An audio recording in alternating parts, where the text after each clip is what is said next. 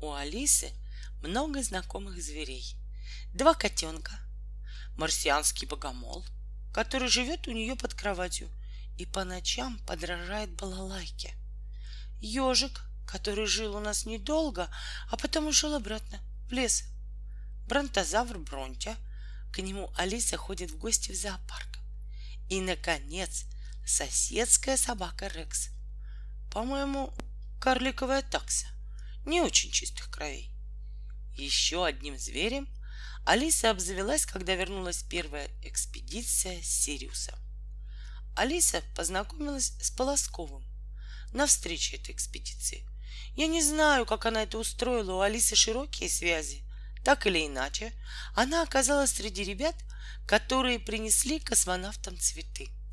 Представьте мое удивление, когда я вижу по телевизору, бежит Алиса по летнему полю с букетом голубых роз, больше ее самой, и вручает его самому Полоскову. Полосков взял ее на руки, они вместе слушали приветственные речи и вместе ушли. Алиса вернулась домой только вечером с большой красной сумкой в руках. Ты где была? Больше всего я была в детском саду, ответила она. А меньше всего где ты была? Нас еще возили на космодром. И потом... Алиса поняла, что я смотрел телевизор и сказала, еще меня попросили поздравить космонавтов. Кто же это тебя попросил? Один человек, ты его не знаешь. Алиса, тебе не приходилось сталкиваться с термином телесное наказание? Знаю, это когда шлепают. Ну, я думаю, это только в сказках. Боюсь, что придется сказку сделать былью. Почему ты всегда лезешь куда не следует? Алиса хотела было на меня обидеться, но вдруг красная сумка у нее в руках зашевелилась. И это еще что такое? Это подарок от Полоскова. Ты выпросила себе подарок? Этого еще не хватало. Я ничего не выпрашивала. Это Шуша. Полосков привез их с Сириуса. Маленький Шуша. Шушонок, можно сказать. И Алиса осторожно достала из сумки маленького шестилапого зверька, похожего на кенгуренка. У Шушонка были большие стрекозиные глаза. Он быстро вращал ими, крепко вцепившись верхней парой лап в Алисин костюм. «Видишь, он меня уже любит», — сказала Алиса. «Я ему сделаю постель». Я знал историю с шушами. Все знали историю с шушами. А мы, биологи в особенности. У меня в зоопарке было уже пять шуш. И со дня на день мы ожидали прибавления потомства. Полосков с Зеленым обнаружили шуш на одной из планет системы Сириуса. Эти милые безобидные зверушки, которые ни на шаг не отставали от космонавтов, оказались млекопитающими, хотя по повадкам больше всего напоминали наших пингвинов. Тоже спокойное любопытство и вечные попытки залезть в самые неподходящие места. Зеленому даже пришлось как-то спасать шушушонка, который собирался потонуть в большой банке сгущенного молока.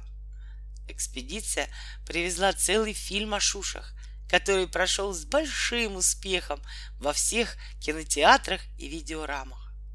К сожалению, экспедиции не было времени как следует понаблюдать за ними. Известно, что шуши приходили в лагерь экспедиции с утра, а с наступлением темноты куда-то исчезали, скрывались в скалах.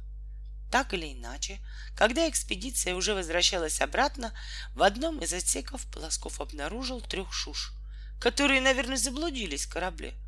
Правда, Полосков подумал сначала, что Шуш притащил на корабль контрабандой кто-нибудь из участников экспедиции.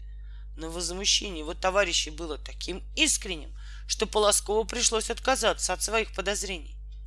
Появление Шуш вызвало массу дополнительных проблем. Во-первых, они могли оказаться источником неизвестных инфекций. Во-вторых, они могли погибнуть в пути, не выдержать перегрузок. В-третьих, никто не знал, что они едят. И так далее. Но все опасения оказались напрасными. Шуши отлично перенесли дезинфекцию, послушно питались бульоном и консервированными фруктами. Из-за этого они нажили себе кровного врага в лице Зеленого, который любил компот. А последние месяцы экспедиции ему пришлось отказаться от компота. Его съели зайцы. Во время долгого пути у Шушихи родилось шесть шушат. Так что корабль прибыл на землю, переполненный шушами и шушатами. Они оказались понятливыми зверушками, и никаких неприятностей и неудобств никому, кроме Зеленого, не причиняли. Я помню исторический момент прибытия экспедиции на Землю, когда под прицелом кино и телевизионных камер открылся люк, и вместо космонавтов в его отверстии показался удивительный шестилапый зверь. За ним еще несколько таких же, только поменьше.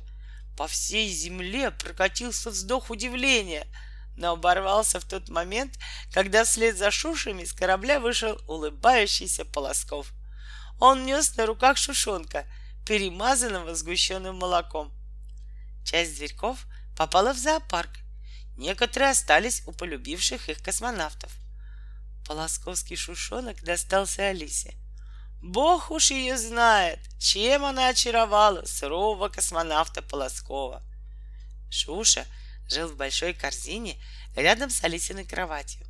Мясо не употреблял, ночью спал, дружил с котятами, боялся богомола и тихо мурлыкал, когда Алиса гладила его или рассказывала о своих удачах и бедах. Шуша быстро рос и через два месяца стал ростом в Алису. Они ходили гулять в садик напротив, и Алиса никогда не надевала на него ошейник. «А вдруг он кого-нибудь испугает?» — спрашивал я. «Или попадет под машину?» «Нет, он не испугает.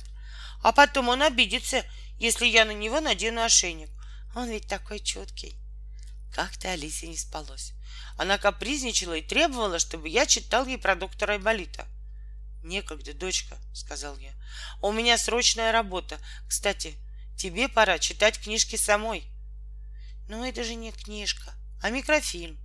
Там буквы маленькие». «Так он звуковой? Не хочешь читать? Включи звук». «Мне холодно вставать». «Тогда погоди, я допишу и включу». «Не хочешь, Шушу попрошу». «Ну, попроси», — улыбнулся я. И через минуту вдруг услышала из соседней комнаты нежный микрофильмованный голос. А еще была ой болита собака Авва. Значит, Алиса все-таки встала и дотянулась до выключателя. Сейчас же обратно в постель, крикнул я. Простудишься. А я в постели. Нельзя обманывать. Кто же тогда включил микрофильм? Шуша. Я очень не хочу, чтобы моя дочка выросла лживой. Я отложил работу, пошел к ней и решил серьезно поговорить. На стене висел экран. Шуша орудовал у микропроектора, а на экране несчастные звери толпились у дверей доброго доктора Эболита. «Как ты умудрилась так его выдрессировать?» — искренне удивился я. «Я его и не дрессировала, он сам все умеет». Шуша смущенно перебирал передними лапками перед грудью. Наступило неловкое молчание. «И все-таки», — сказал наконец я. «И, «Э, «Извините», — раздался высокий хрипловатый голос. «Это говорил Шуша». «Ну, я на самом деле сам научился. Это ведь не трудно». «Простите», — сказал я. «Это не трудно», — повторил Шуша. Вы сами позавчера показывали Алисе сказку про короля богомолов. Нет, я уже не о том. Как вы научились говорить? Мы с ним занимались, сказала Алиса. Ничего не понимаю. Десятки биологов работают шушами, и ни разу ни один шуша не сказал ни слова. А, она шуша и читать умеет. Умеешь? Немного. Он мне столько интересного рассказывает. Мы с вашей дочкой большие друзья. Так почему же вы столько времени молчали? Он здесь снялся, ответила за Шушу Алиса. Шуша потупил глаза. —